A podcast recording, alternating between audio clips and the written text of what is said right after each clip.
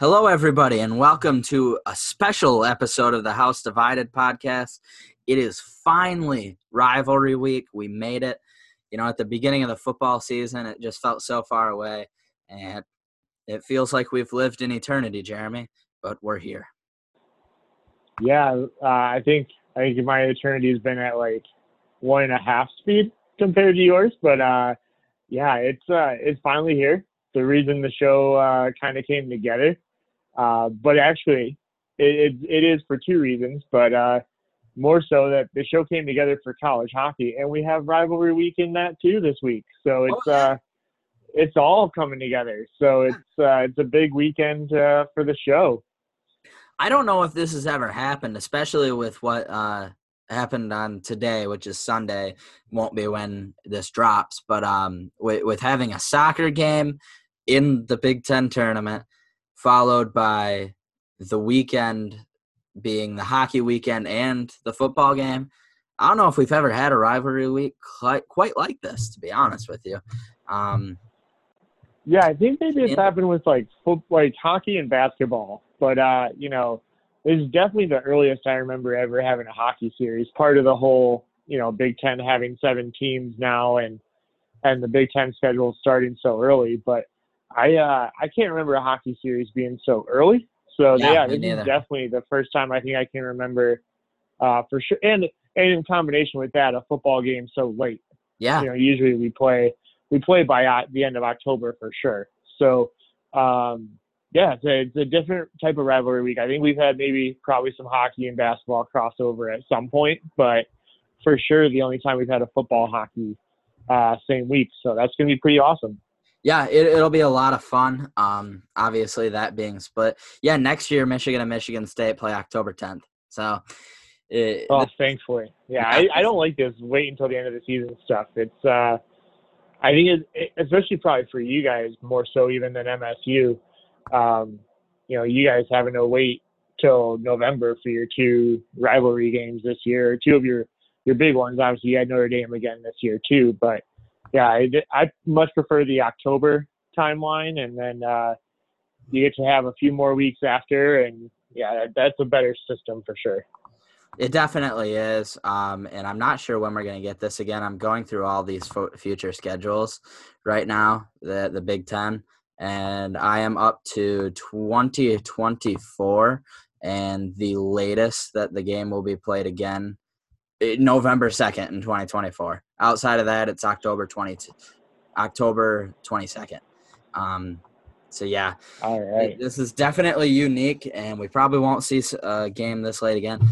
It was finally our opportunity to get a Michigan Michigan State uh, Snow Fest.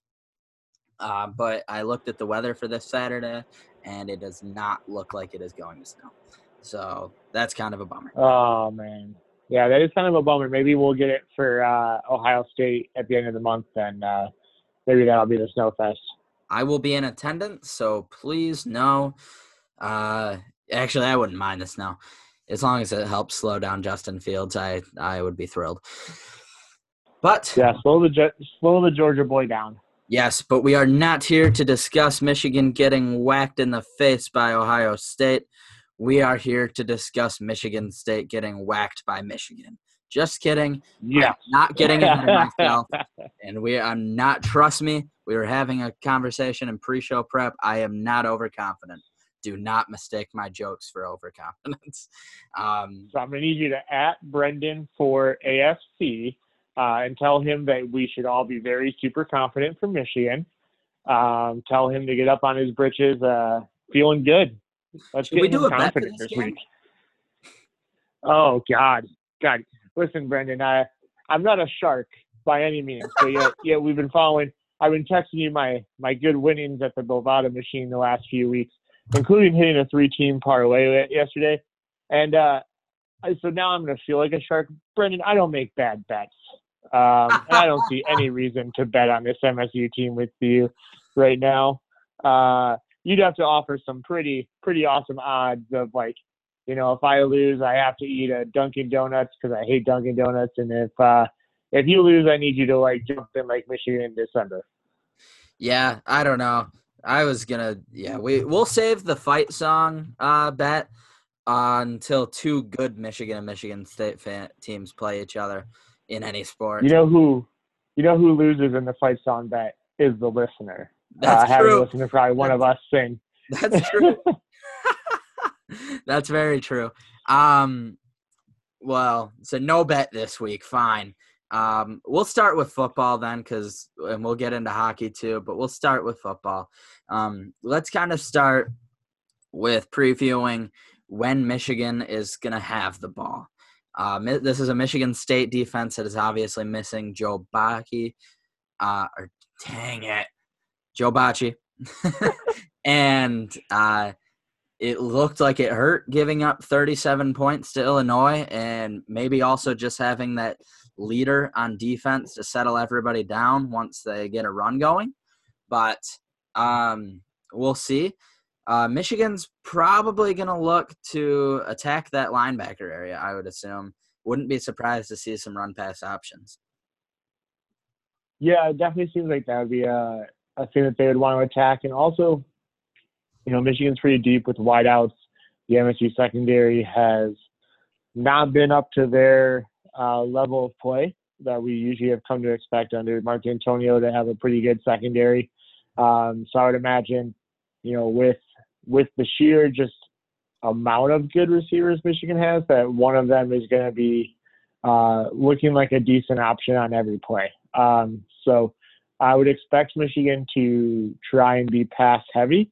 Uh, I don't think they have to go away from the run by any means, but I, I think their greatest success will come through the air. Yeah, I'm gonna have to agree with you. Um, I just think that this Michigan State secondary might not be able to handle the speed of Donovan Peoples Jones, or more specifically, though, the size of Nico Collins. Um, why sure. Michigan doesn't just chuck it up to him on a go route three or four times a game, I don't understand. But that's what I'll continue to hope for this weekend. Um, with the run game, I really think this is a good opportunity to continue building that repertoire between Charbonnet and Haskins with that one-two punch that they seem to get going in the last couple weeks. Uh, really hope to see Michigan blocking well because obviously this is a Michigan State defense that can defend the run. Um, specifically, I want to see how Michigan is able to handle Kenny Willekes. Yeah, I think Kenny uh, had a much better game than he's had uh, in the months of in the month of October. Um, so he was pretty disruptive against Illinois. Uh, probably deserved a few more holding calls uh, and being disruptive in a way of forcing 10 yards back, even if it's not a sack, but by drawing a holding call. Uh, Michigan's offensive line has gotten pretty good, but I think they're still, uh, correct me if I'm wrong, but the weakest part is probably on the edge. Um, is that right, or is that Yes, uh, the, or yeah, yeah. I mean, and, and that's not to even call them weak, but yeah, it, it is right? because the you're gonna find a spot. yeah the interior on that O line was just absolute has been ever since Cesar Ruiz kind of had that midseason turnaround. Um, him, Onwenu, and Bredeson have just been mauling people. And so, yeah, I, I would agree that the weakness is on the edge, which is awesome because Michigan gets to play Kenny Willekes and Chase Young in the next uh, three weeks. But I think it'll be interesting to see how they call plays around them. I wouldn't be surprised if uh, they're really struggling to get the run game going to see them just completely abandon it and kind of replace runs with some really quick passes, some screens. Uh, but yeah, Right. that's that. I really think their plan of attack should be to get their get the linebackers in wrong positions, and then hopefully try and get uh, force Michigan State into using some safety help so they can get some more one-on-one matchups on the side. Seems like a uh, a wise plan for them to take advantage of the uh, the weaknesses on the MSU defense. And uh, what's gonna happen when the other when Michigan State has the ball, Jeremy? What is the plan of attack against this Michigan defense? Would you think? So, I mean, they had a pretty good week this week against Illinois. Um, like we talked about in the show leading up to the Illinois game, that we thought they could get the run offense going, and they did, uh, even including two freshmen on the offensive line who really held their own. uh, but I don't think that's going to translate to uh, playing Michigan. The you know level of competition is going to take a big jump for them uh, as far as the run game. Um, if they're going to do the run game getting going, they're going to have to do it in some different ways. Uh, with like Laress Nelson doing jet sweeps. They started to introduce last week uh, Anthony Williams, who is also a freshman running back, um, who we were expecting pretty good things after the spring game. Uh, he probably had his most. Uh, I, I haven't seen a snap count, but I would, you know, guess for sure that it was probably the most snaps he's played all year, and a lot of it was him lined up in the slot doing like a jet sweep, things like that. So, if they're gonna try and get the run game going, I think that's to be the way they have to do it. They can't really just uh, play inside zone or, you know, try and do everything on the ground uh, between the tackles. Yeah. And then uh, yeah, in the past game, I don't know. Cody White was pretty good this week. I really liked what I saw from him, but Lewerke's been so inconsistent this year with just you know continuing to have accuracy problems and to probably have a little bit too many turnovers and receivers continuing to drop the ball on him with Darrell Stewart injured. So uh, I can't imagine you know if they're throwing the ball a lot, it means that they're trailing and they're just trying to get back in the game. So I think the plan should be uh, short to intermediate, you know, routes for Lewerke to throw the ball quick and not be sitting back in the pocket too long. How many trick pay, trick plays does Mark Dantonio have lined up for this game? So the interesting thing, I think that's going to be kind of the interesting thing. We haven't seen a ton of uh, trick plays. I mean, we had the fake punt against Wisconsin. Um, you know, they've done some of their like screens they've gone away from the screen game a little bit, and I think part of that is their uh, the best running back in the screen game was definitely uh, Connor Heyward, and now that he's in the transfer portal, they've they've uh, pulled back on the number of screens they've called recently. It's usually they always have one where they run like a uh, what looks like a play action with reverse on it, and then they do a screen going the other direction. They've done that a couple of times against Michigan, um, so that you could see that type of play again. But the interesting part for me is that you have a new offensive coordinator, at least as far as uh, calling his first game against Michigan. So I'm kind of intrigued to see if Salem, uh, what he kind of cooks up uh, in the way of any trick plays or scripted plays that we haven't seen yet. Because you always know that that's going to happen. Dantonio makes the Michigan game his number one game. Uh, he's going to have some things in the playbook, uh, both for the first drive and for later in the game. So I am intrigued to see with a new OC what that looks like against you guys. So I'm going to say at least we're going to set the line at two and a half trick plays. Uh, and I would probably feel pretty comfortable taking the over on that. I would feel very comfortable taking the over on that.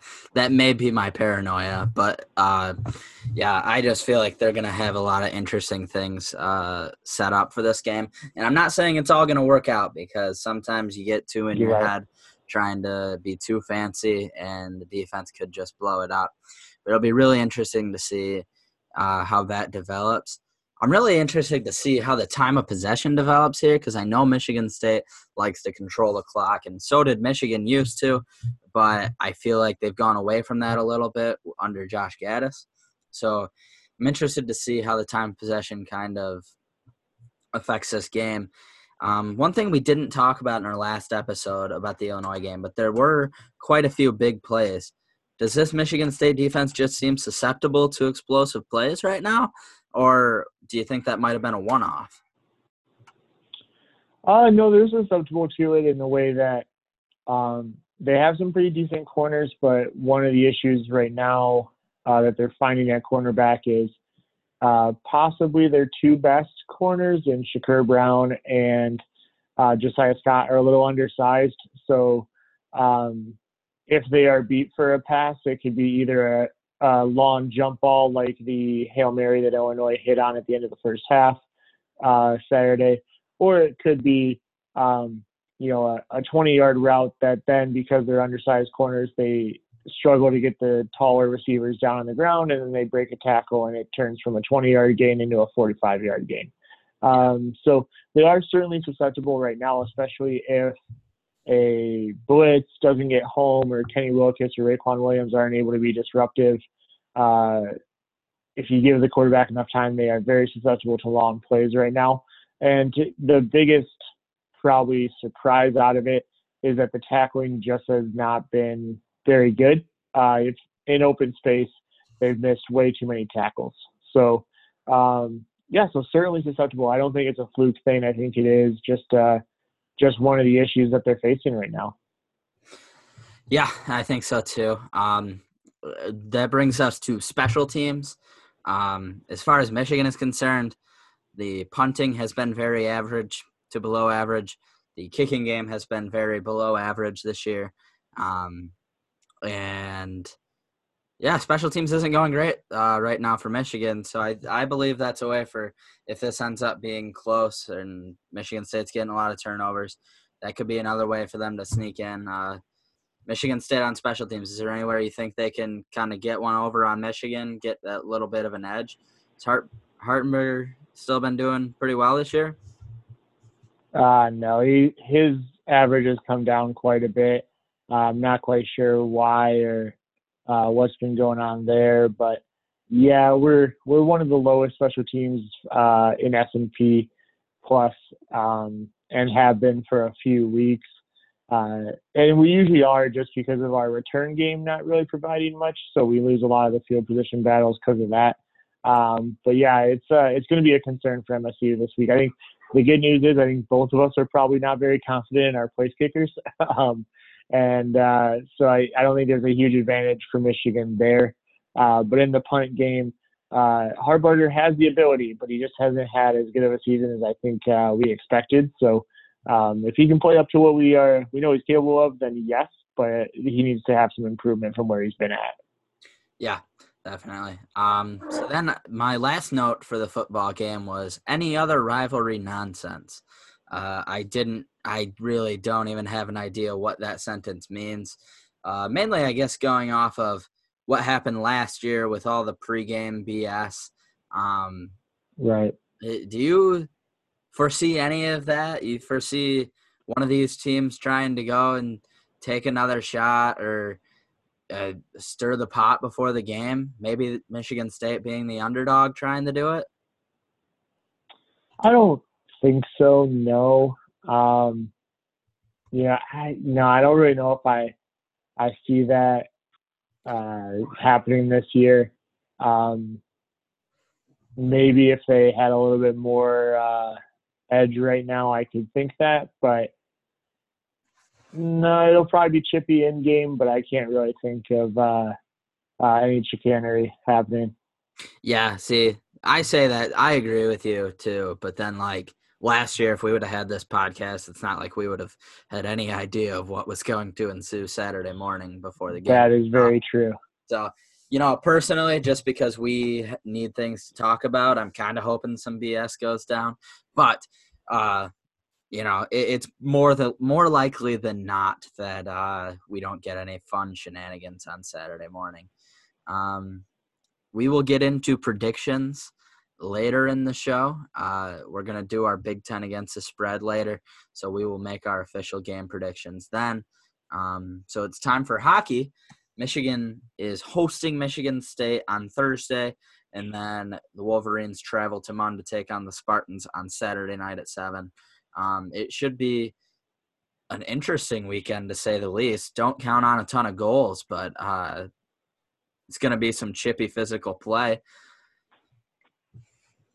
Well, yeah, I mean, you have the Krieger brothers and Butrus Ghafari, so we're gonna have some uh, we're gonna have some chippiness. That's that's what's gonna always happen. Um, no, and the good news is people can actually see the game because Thursday is on BTN, so uh, we don't have to rant and rave uh, at least as much as we normally would about BTN plus. Um, but yeah, I think it's uh, and both teams really need a good weekend.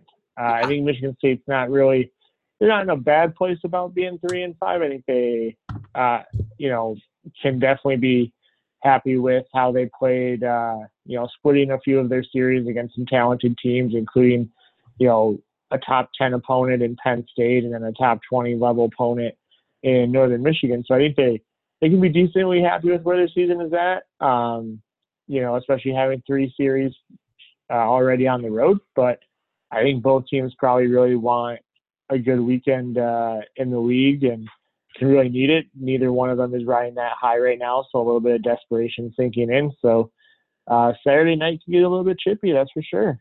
I I absolutely love the desperation factor of the series.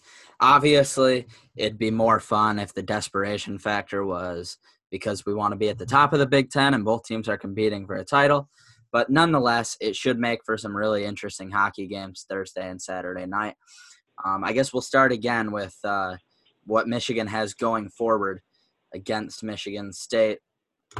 Um, roughly nothing, but there, there's plenty of. oh man, now you know how I feel. Yeah, yeah. There's plenty of room to improve. Um, mainly on the power play. Uh, this power play is yet again been absolutely horrible under Mel Pearson. Um, if they can at least pick up two, three goals this weekend on the power play, I will view it as a huge improvement. Um, Slaker played his first series back this weekend, so I'm hoping maybe they adjust the top line and get a top line of Beecher, Lockwood, and Slaker rolling out there. Oh my God! Wait, I don't know if Lockwood even came back on Saturday night after he got hurt Friday night. Do you have any knowledge of that? Uh, no, I can. Uh, if you want to keep covering, I'll I'll look it up for you. oh my God!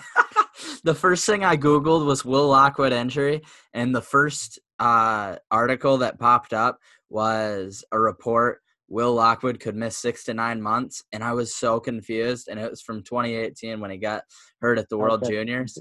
Oh man. Yeah, yeah, that was the bad one, the outdoor game. Okay, so no, he did not dress uh, Saturday night. Okay, well, hopefully we get him back this weekend because uh, he is an integral part of this team going forward.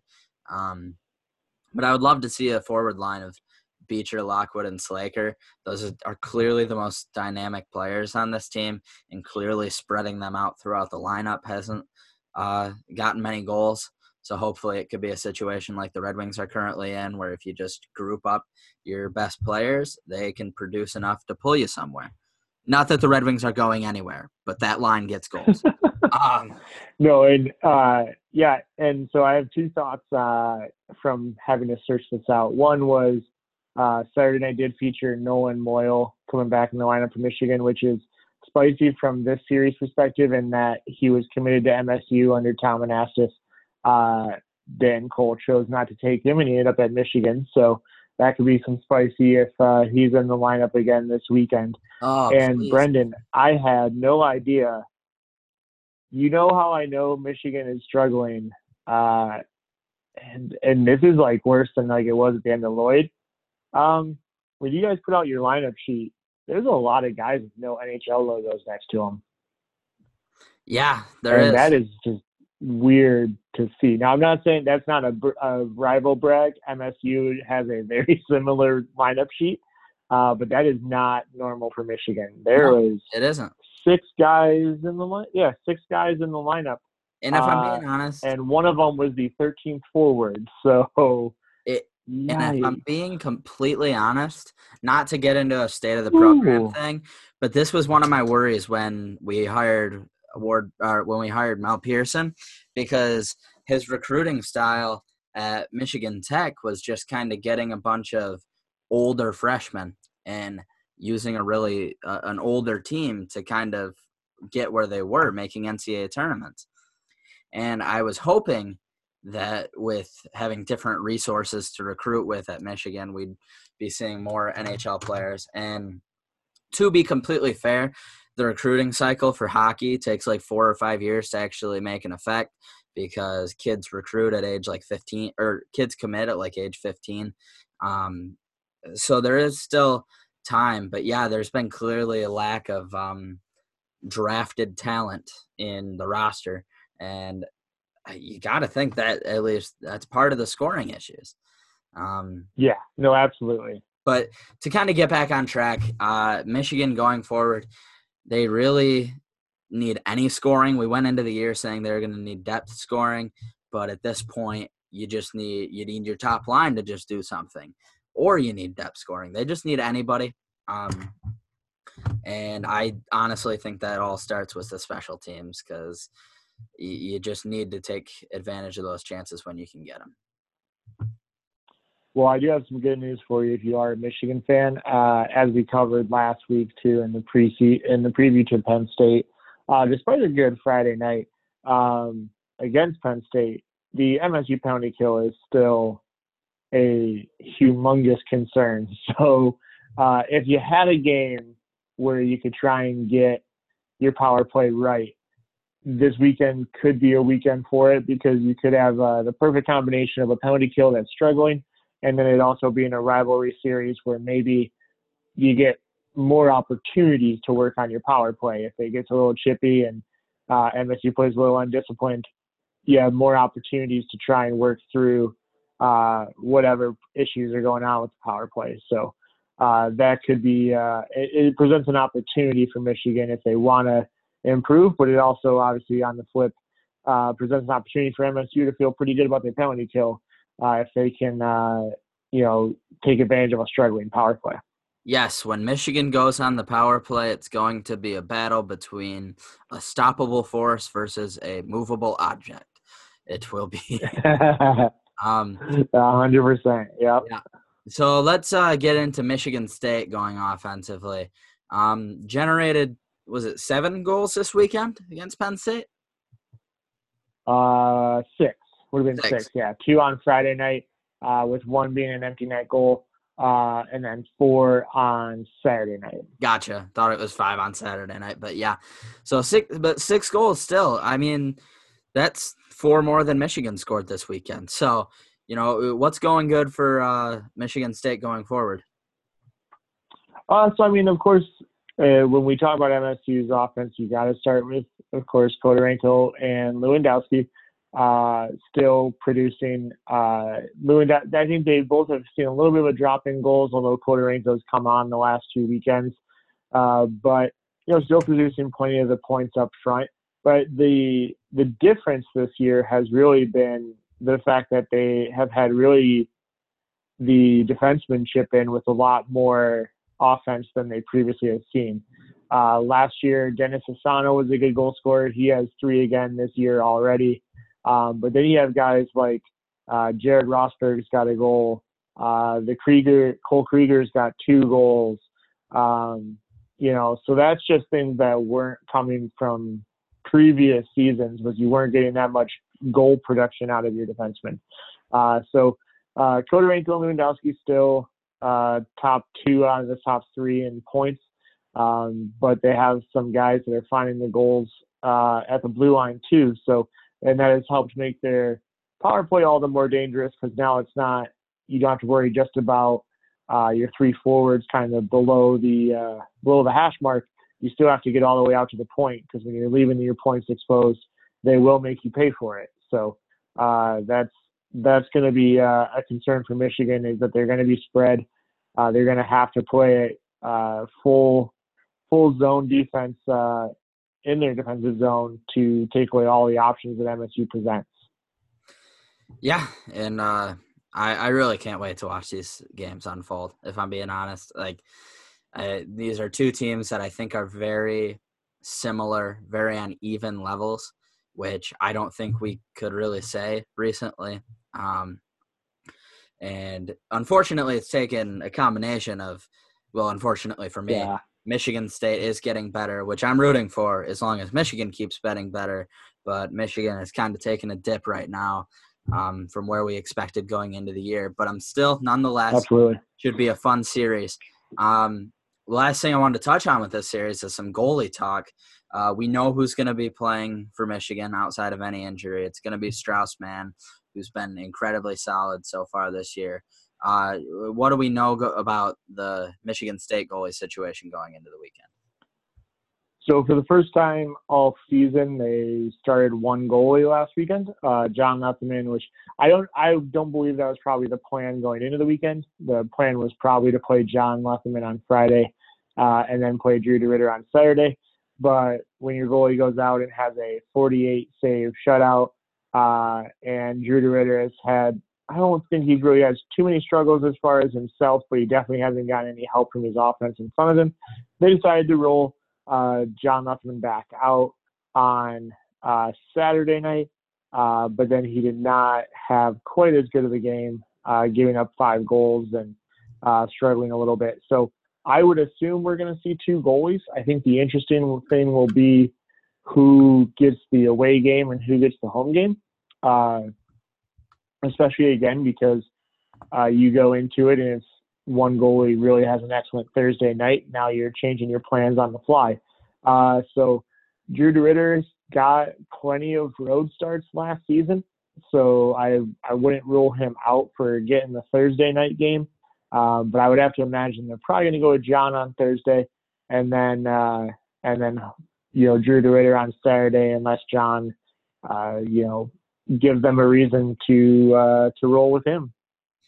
Yeah, and uh, okay, that's that's all there is, I think. Um, which means it is prediction time.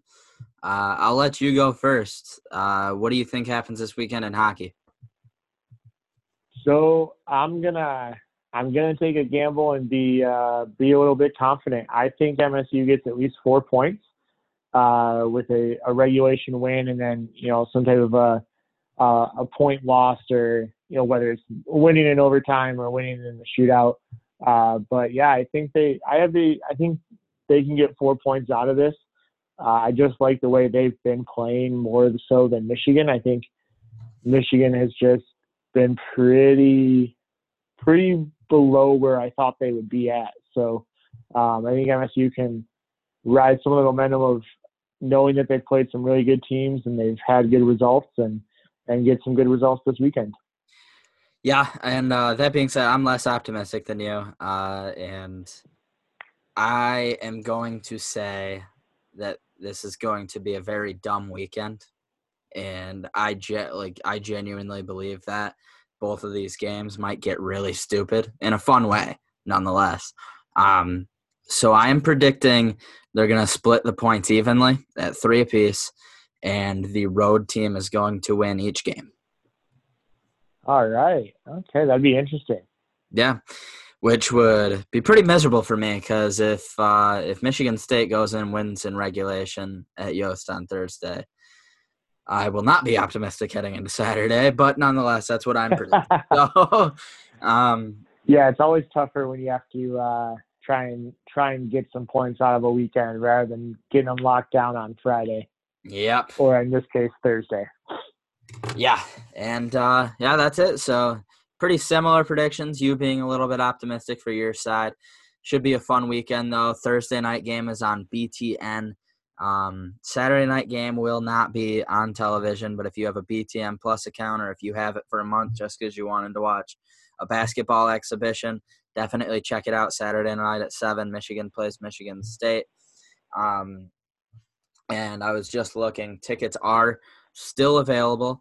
Um, for that game Saturday night, and I'm sure they are for Thursday. So if you can go, it'll be a great time um, celebrating one of the. Honestly, it has fallen a bit, but still, to me, one of the best rivalries in college hockey. Yeah, it's still the one uh, with the most games played. Uh, no rivalries ever had more more teams more times of the teams meeting. So uh, it's the premier rivalry in college hockey for most of college hockey's history. Uh, it's like we said, uh, it's falling off a little bit right now, but um, you know, if you're if you're new to college hockey, but you've been trying to get your toes into it uh, through listening to our podcast, and uh, this is a weekend that you really shouldn't pass up. You know, this is the one that'll probably take you from dipping the toes in to maybe going a little bit more into it because it's uh, it's always a great great uh, series when these two teams get together. Yes, and nothing does that like also being in the arena. By the way, it's one thing to see them in the clashing jerseys on TV, but being in the arena with people that really care and uh, just seeing those other colors can build a real hatred, which is what this podcast is for. So, um, that being said, we are going to get into some Big Ten against the spread talk uh, for football and we're just going to lead off because it is on Big Noon Saturday um, with the game, Michigan State, Michigan, with our official predictions for this rivalry edition of the rivalry. Um, Michigan is a 14 and a half point favorite at home per ESPN. So, I'll give my prediction first because you went first for hockey. Um, I think this is going to be the second year in a row that Michigan covers the spread against Dantonio.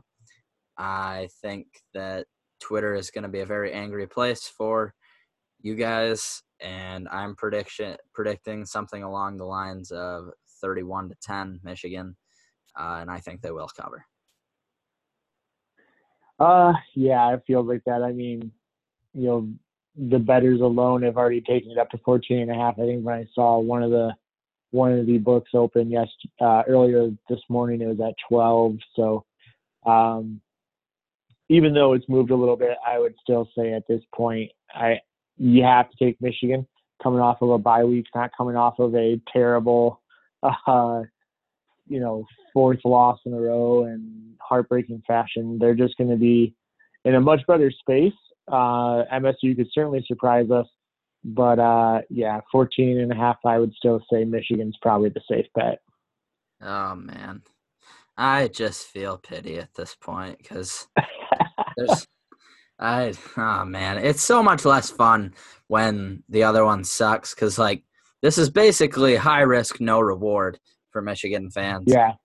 Ah man, but yeah, so we both yeah, take Michigan. no, yeah, we haven't gotten enough of the like good on good in this series, and when it's happened, it was awesome. Like the year, regardless of the ending and what it was, but just if we could just have 2015 all the time of two really good teams uh, with like good individual matchups, that would be so much preferable to what we've had basically every year since 2015. Uh, that that would be so awesome if we can just get a few years like that string together. Yeah, and I mean it wouldn't be good for anybody's heart, but I, that 2015 game, regardless of how it ended, was one of the best football games I've ever watched um, in college over the last 10 years. And uh, like I mean that that Aaron Burbridge versus Jourdan Lewis all day back and forth. It's just so exciting to watch. I, I've gone back and you know people may be surprised to hear this because of again the ramifications it had on Michigan season and just the gut wrenching way to lose. But I've gone back and watched the entire game, and it was just an absolute treat. Um, it was not targeting on Joe Bolden, but uh, no, no, it was not. yeah, that was um, terrible. But yeah, so I mean, on one hand, hopefully we get a good game. On the other hand, it will not be a good time for any Michigan fans if it is a good game. Uh, so we'll we'll see how it goes on Saturday. But yeah, we're both taking Michigan against the spread. So that brings us to the rest of the Big Ten real quick. Um, Indiana at Penn State. Penn State is a 14 point favorite. Go. Uh, that seems ridiculously high. Top 25 Indiana, which, by the way, thank you, Indiana, for doing that. That now gives MSU a top 25 win. Um, I, I don't understand. Again, I guess it's just we're we're biased because we said for so long we just didn't think Penn State was that good.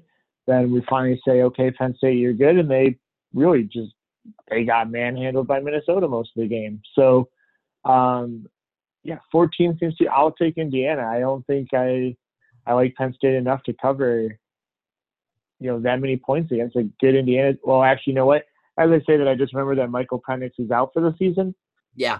So yeah, give me Penn State. it was all feeling good on Indiana. I'm so sorry, Indiana, but I just remembered that you have to play Peyton Ramsey and Penn State's gonna be pissed off. Yeah, this could be bad. Wow, that was the quickest 180 I've ever seen. Uh, and I'm, I was gonna. That shows you my level of prep right there. That I yeah. had to like, as I'm talking, remember that Michael Penix is not playing. Yeah, I don't trust Peyton Ramsey against this Penn State pass rush. I'm taking Penn State with the points. Oh. Um, so that brings us to Wisconsin at Nebraska. Uh, the Badgers are a 12 point road do- or road favorite. That uh, that is um, at Nebraska after their win over Iowa last week. Which, by the way, congratulations, Jeremy, you did win Big Ten against the spread last week because Woo! Iowa was able to cover and still lose. But um, Wisconsin, I'm going to take That's them to the cover Iowa the way. spread. Yeah, um, I'm going to take them to cover the 12 point spread because Nebraska's bad, and I don't see them keeping this close. Agreed. Uh, Nebraska is very bad. Um, yeah, give me Iowa. I Nebraska may prove us wrong, and I'm totally understanding that they could. Uh, but at this point, I'm in show me mode with Nebraska. They have to show me that. It's Wisconsin, not Iowa. Just want to make sure we're clear on that. Oh my god. oh my god. I'm sorry. I was watching Dreamy Kirk Cousins too closely here for a second. Okay. Uh, yeah, Wisconsin then even more so. Yeah, Okay. Double down. Now, this next one may be the least least interesting game since Rutgers played Princeton 150 years ago. However, I think the against the spread pick might be the most interesting one of the week. We have Are we UMass. to Northwestern UMass? Yeah, Oh, UMass at Northwestern minus 38. Northwestern's a 38 point favorite. And uh oh wait, it's your it turn. opened at 40. It- it's your turn to go first. Thank God. I still don't know what I'm going to say. Yeah, so it opened at 40. Um, I will also say that this is going to be hilarious because part of my three team parlay that I hit yesterday was that Army covering 34 points against UMass, and they almost covered it in the first half. Um, that's how God, UMass is terrible, and they still are getting uh, 38 points. I, I have to. I'm going to take UMass. I, there's no way I believe that Northwestern puts up enough points to actually cover, regardless of how bad UMass is. It doesn't matter. They are not going to lose by that many to Northwestern. Oh man, I'm taking Northwestern. Uh Oh, UMass oh. is so bad. UMass got beat bad by UConn. I yeah, I have no choice and it feels gross. But doesn't this just kind of have the feeling where Pat Fitzgerald is like, guys, this is our season.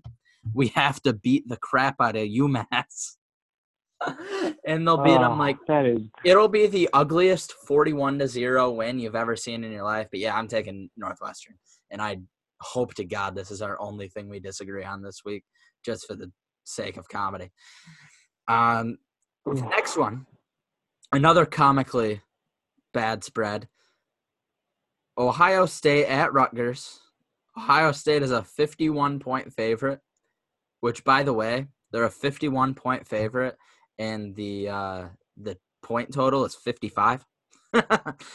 and I'm taking Ohio State to cover because this has the vibe of that of a 78 to zero type thing to me. I think this is. Oh yeah.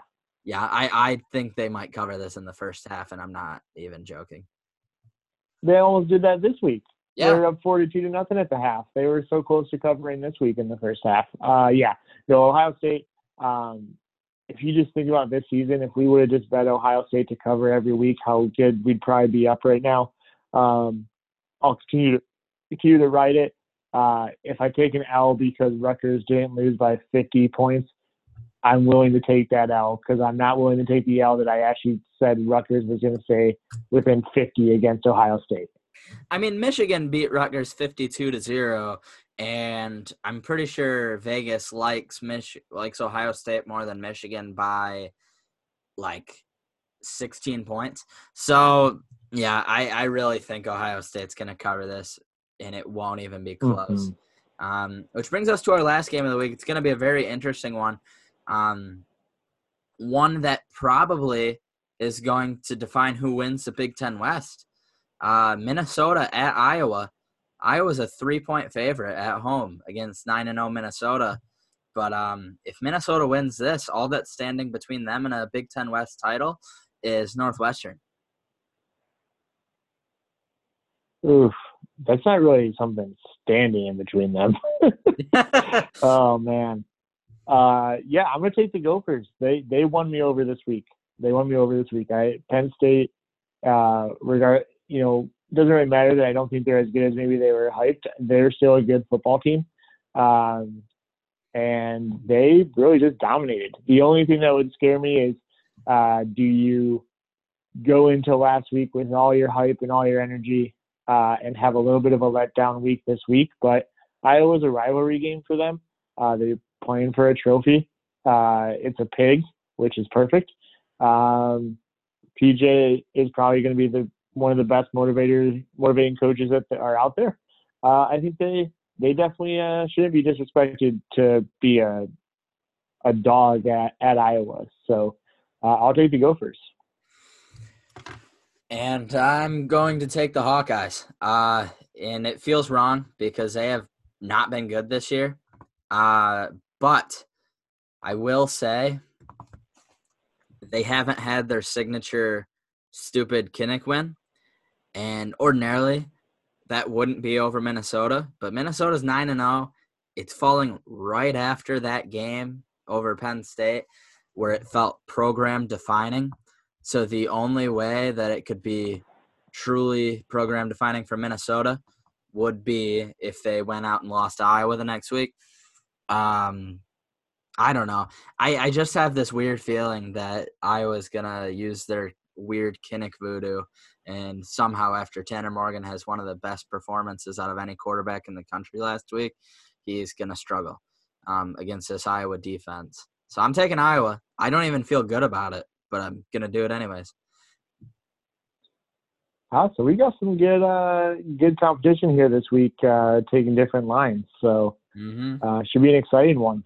Yeah, it should be, and hopefully we tie because UMass loses to Northwestern by less than 38. Um, yeah. We've had some awful, awful games that are going to decide who wins the week, and uh, this might be the worst of them. Yeah, Jeremy, that's because it's the worst college football game ever to ever be played. Listen, um, I wanted like Liberty play Rutgers. Oh my god. that happened, Brendan. This conference to, is that so... was another one that we disagreed on. We had to care about Liberty versus Rutgers. Okay. Yeah. Oh man, the Big Ten has ruined us this year. Um, I do awful games. Um, I didn't put also, it in the show. Why is Northwestern playing UMass in November? Um, why? I believe they're trying to be like an SEC school, and what they didn't realize is that they would be uh, one in nine going into this, or one in eight, or whatever their record is. Um, Did Northwestern open with a league game this year? Did they have the weird thing where they opened with a league? I know they played the Friday Ohio State game. I did they like open with a league game? Did. I thought they played a garbage game against Stanford week one. Uh, I think you're right. I'm you looking. Did. I'm looking right now. Um, yeah, they they lost to Stanford 17 to seven. Um, then they beat UNLV, and now they have lost one, two, three, four, five, six, seven games in a row. Oh my God! Jeremy, this team played in the Big Ten championship game last year.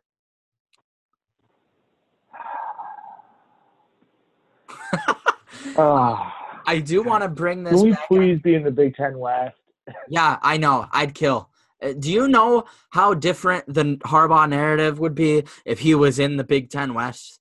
I yeah, that's uh, we can do a hypothetical oh, realignment episode could, for off-season see, content. See, I don't think you guys should hope for that because then he'd have to lose to Ohio State in back-to-back weeks. You know how bad that would be. You know, if you double our chances, I swear to God, he'll have one by now. I swear. I swear he would You're have. Probably not right. If he would have gotten in the week after the uh, the JT Barrett, uh, you know, short of the line. Yeah, if you got him the week after that, maybe I think I could see that. I could buy that. For God's sakes, if Brandon Peters is healthy, yeah, I'm not going in this rabbit hole. We can wait two weeks to go. um, I do want to bring this back on track to our rivalry theme that we have for this uh, episode, and I didn't put anything in the show notes, so sorry I'll, for putting you on the spot. Um, but I do think we need to finish on uh, a note. Uh, what is your favorite Michigan Michigan State rivalry moment in football and hockey? Um, I'll go first. We'll do football first, so I can give you time to gather your thoughts a little bit. Um, and it is actually my first memory. We were talking about this in pre-show. Uh, my first Michigan Michigan State memory is my favorite, and it's that 2007 um, Henne to Mario Manningham game where they came back in East Lansing, the, the little brother game. Um, and, and it was. If I'm being honest, that was the game that really made me fall in love with the rivalry, even though it was my first time really watching it. All right, that's a good one. That's a good game.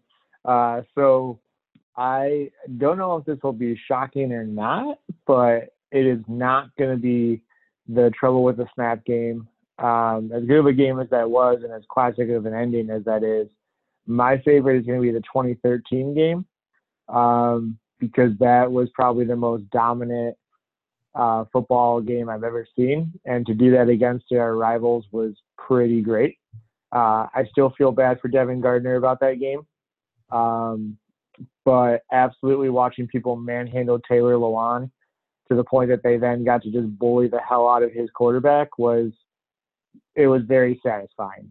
Um, so yeah, that was uh, I'd say 2013. That's probably going to be my favorite uh, moment in the rivalry, and uh, just a really fun team with Shilique Calhoun and a lot of good MSU guys. That that was the one.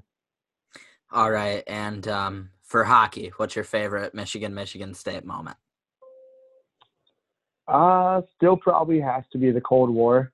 Uh, we haven't had a lot of classic like CCHA or Big Ten tournament championship games, or um, even though we've been towards the top of the standings against each other, it hasn't always worked out that they cross paths in the playoffs or things like that. So uh, I would probably go the Cold War. That uh, especially now when you can sit back and look all these years later, and you see that the NHL every year is doing an outdoor game and and uh, just how much that's become a normal part of life. And then you think when the Cold War happened, that was just seen as out just a, a crazy idea that somehow came together. Uh, it's lost its luster now, but to think that the reason outdoor games have become the marketing and just everything that they are is the fact that Michigan and Michigan State sold out Spartan Stadium for it, and the fact that we got to have the first one at Spartan Stadium is pretty cool for us. Now that the Big House has had a couple games, uh, it's still kind of cool as an MSU fan to look back and say like, "Yep, we we had the first one and it was here," uh, and that's that's going to always be my favorite uh, hockey memory for the two schools. Yeah, and and that is certainly a cool one. I've seen so many videos from it. Um, the one for me is gonna have to be, and you know, I've talked about how I'm younger in my college hockey fandom, but uh, mine has to be uh, the nine-two win at Munn, the Kyle Connor year. I I know it kind of loses its luster when you find out that Michigan State was was that the last year under Anastos or the second to last? Uh, that was not the last one for sure because no, the Kyle Connor year was not his last year. But uh, um, it, it was probably a, his second to last. It was it was a bad team and against a really good Michigan team. But at the time when I was kind of a newbie into college hockey, watching Michigan go in there and uh, it was actually tied two to two at one point and end up winning nine to two at Munn. Uh, it was really cool, and it's still probably my favorite memory of this rivalry. But who knows? Maybe we'll make some more this year and get a new favorite.